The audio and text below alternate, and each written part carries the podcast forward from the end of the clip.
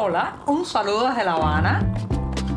Les habla Yoani Sánchez, cubana, periodista, ciudadana, y les traigo este cafecito informativo recién colado y sin azúcar para despertar.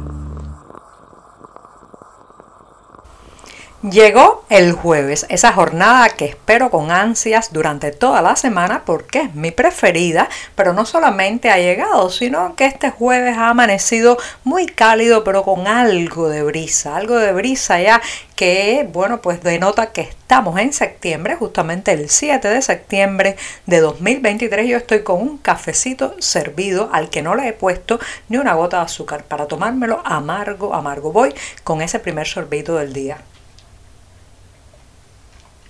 Después de este buchito, les comento que hace unos meses, quizás hace unos años, cuando ya la actual crisis cubana había enseñado el rostro, había mostrado, digamos, la gravedad de lo que se nos venía encima, mucha gente en las calles de esta isla evitaba comparar los momentos que vivimos con la crisis de los años noventa. Ya saben que esa crisis, ese derrumbe en las eh, entradas económicas del país, en la productividad, el recorte brutal del subsidio soviético, pues fue conocida o etiquetada oficialmente como Período Especial.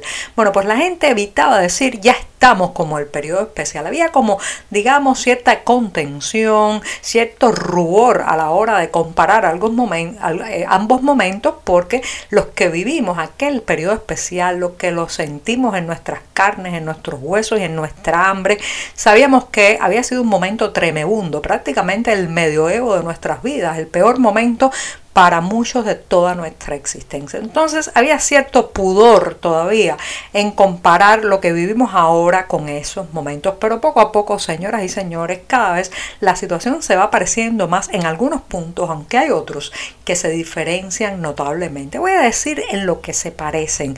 Poco a poco los menguados y apocados productos que vienen por la cartilla de racionamiento han ido desapareciendo, restándose porciones, digamos, aplazándose los tiempos en que llegan una vez u otra vez. Y eso es muy similar a lo ocurrido durante el Período Especial. La gente eh, ha tenido que reducir sus comidas a una diaria, si acaso.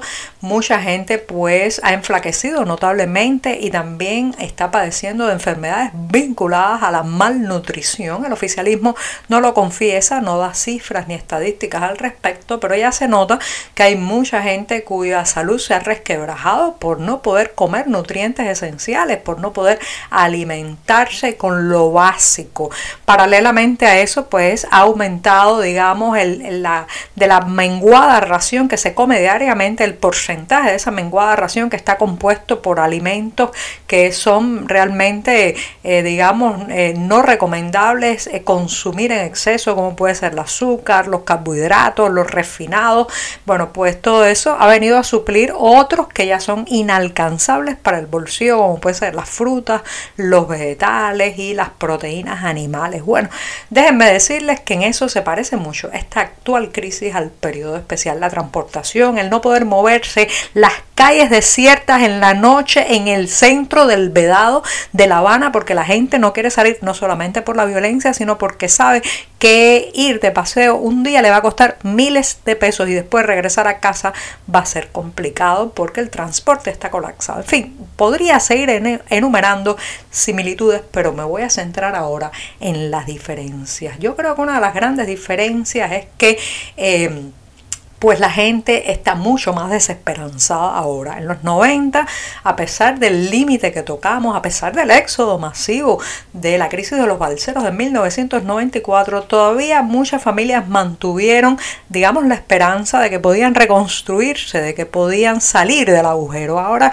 yo siento un gran sentimiento de desamparo eh, a nivel de calle. Mucha gente que ya ni siquiera, ni siquiera cree que el actual actual modelo lo pueda hacer salir de la crisis, la pueda hacer salir de la crisis. Y eso es muy importante. Hay un gran rechazo a la gestión gubernamental. Entonces también la había, pero ahora está mucho más extendida, incluso en aquellos círculos de personas que hasta hace muy poco apoyaban el sistema, hasta aquellos que hace muy poco no querían que se comparara esta crisis con la del Período Especial, ya lo están diciendo por lo claro. Incluso algunos están diciendo que estamos peor que en los años noventa.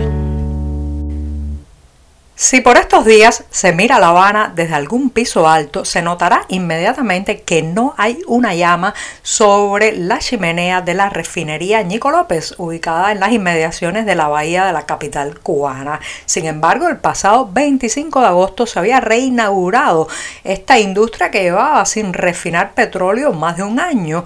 Y bueno, pues toda esta reinauguración estuvo rodeada de titulares triunfalistas, lemas muy positivos, incluso los trabajadores trabajadores de esta industria filmaron el momento en que la llama se volvía a encender y dijeron que el símbolo se ha encendido como una, digamos, un detonante, un primer paso a una larga eh, secuencia o temporada de éxitos en la refinación de petróleo. Bueno, pues eso parecía, pero sin embargo, esta semana la industria ha debido frenar sus actividades y ya no se ve ni la llama, ni se experimenta el intenso olor a combustible. Algunos decían que a gas licuado que se sentía en toda la atmósfera de la ciudad y que había sido denunciada por varios ciudadanos, incluso obligó a la empresa Cuba Petróleo, conocida como CUPET, a abrir una investigación a ver qué era lo que estaba sucediendo. Al final culparon a la refinería y pocos días cerró, pero no, no cerró porque los habaneros nos estuviéramos asfixiando, nos molestara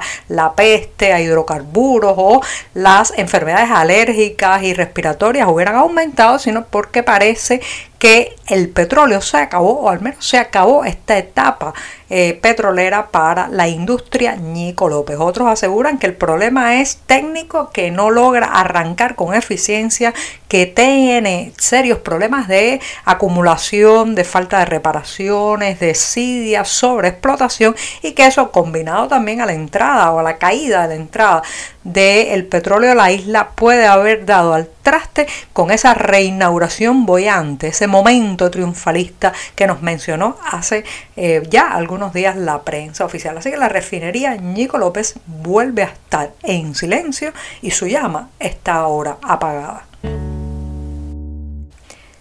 Si se fuera a crear un listado de las comunidades cubanas más rebeldes, donde al inicio de la lista estuvieran aquellas que han protagonizado más hechos de protesta, más exigencias, más, digamos, indignación popular, estaría sin duda en ese glosario el pueblo de Carlos Rojas en la provincia de Matanzas. ¿Qué está pasando en Carlos Rojas? Que a cada rato escuchamos que los vecinos se lanzaron a la calle, tocaron cazuelas, gritaron lemas y también pues exigieron sus derechos. Parece ser que no solamente la presencia en Carlos Rojas, reitero, de la provincia de Matanzas, de un grupo de activistas, sino también que la están pasando muy mal y constantemente tienen interrupciones del servicio eléctrico, del servicio de agua, como ocurrió este miércoles cuando después de varios días sin recibir ni una gota del preciado líquido por las tuberías, pues la gente salió a las calles en Carlos Rojas, precisamente en el punto conocido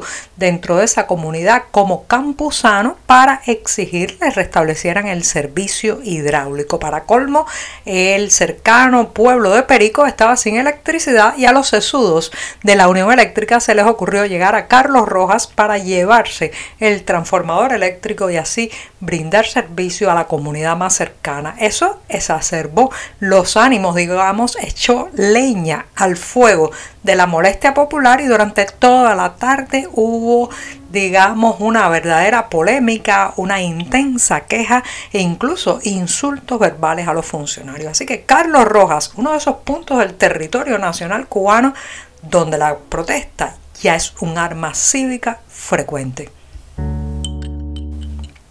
¿Cuántas versiones no se han hecho de la historia de Pinocho, esa marioneta convertida en niño que brotó de la imaginación y el talento del autor florentino Carlos Colodi? Pues déjenme decirles que a la saga de películas y también de dibujos animados se le suma ahora una obra de teatro que se presentará este fin de semana en La Habana. Con el título Pinocchio: El límite peligroso de las cosas, estará en los escenarios del Teatro Buendía en Nuevo Vedado, municipio Plaza, aquí en la capital cubana. Contará con la dirección artística de Rubén Javier Martínez y la dirección general de la muy reconocida Flora Lautaro. disfruten. Así que ya saben, a partir de este viernes ocho de septiembre estará Pinocchio, el límite peligroso de las cosas. Nada más que por el título sugiere que será un magnífico y, y reflexivo también, nos hará reflexionar este espectáculo. Los detalles, como siempre, en la cartelera del Diario Digital catorce y medio. Y con esto me despido hasta mañana viernes, el último cafecito informativo de esta semana. Muchas gracias. Por hoy es todo. Te espero mañana a la misma hora. Síguenos en catorce y medio punto com. También estamos en Facebook, Twitter, Instagram y en tu WhatsApp. No olvides, claro está, compartir nuestro cafecito informativo con tus amigos.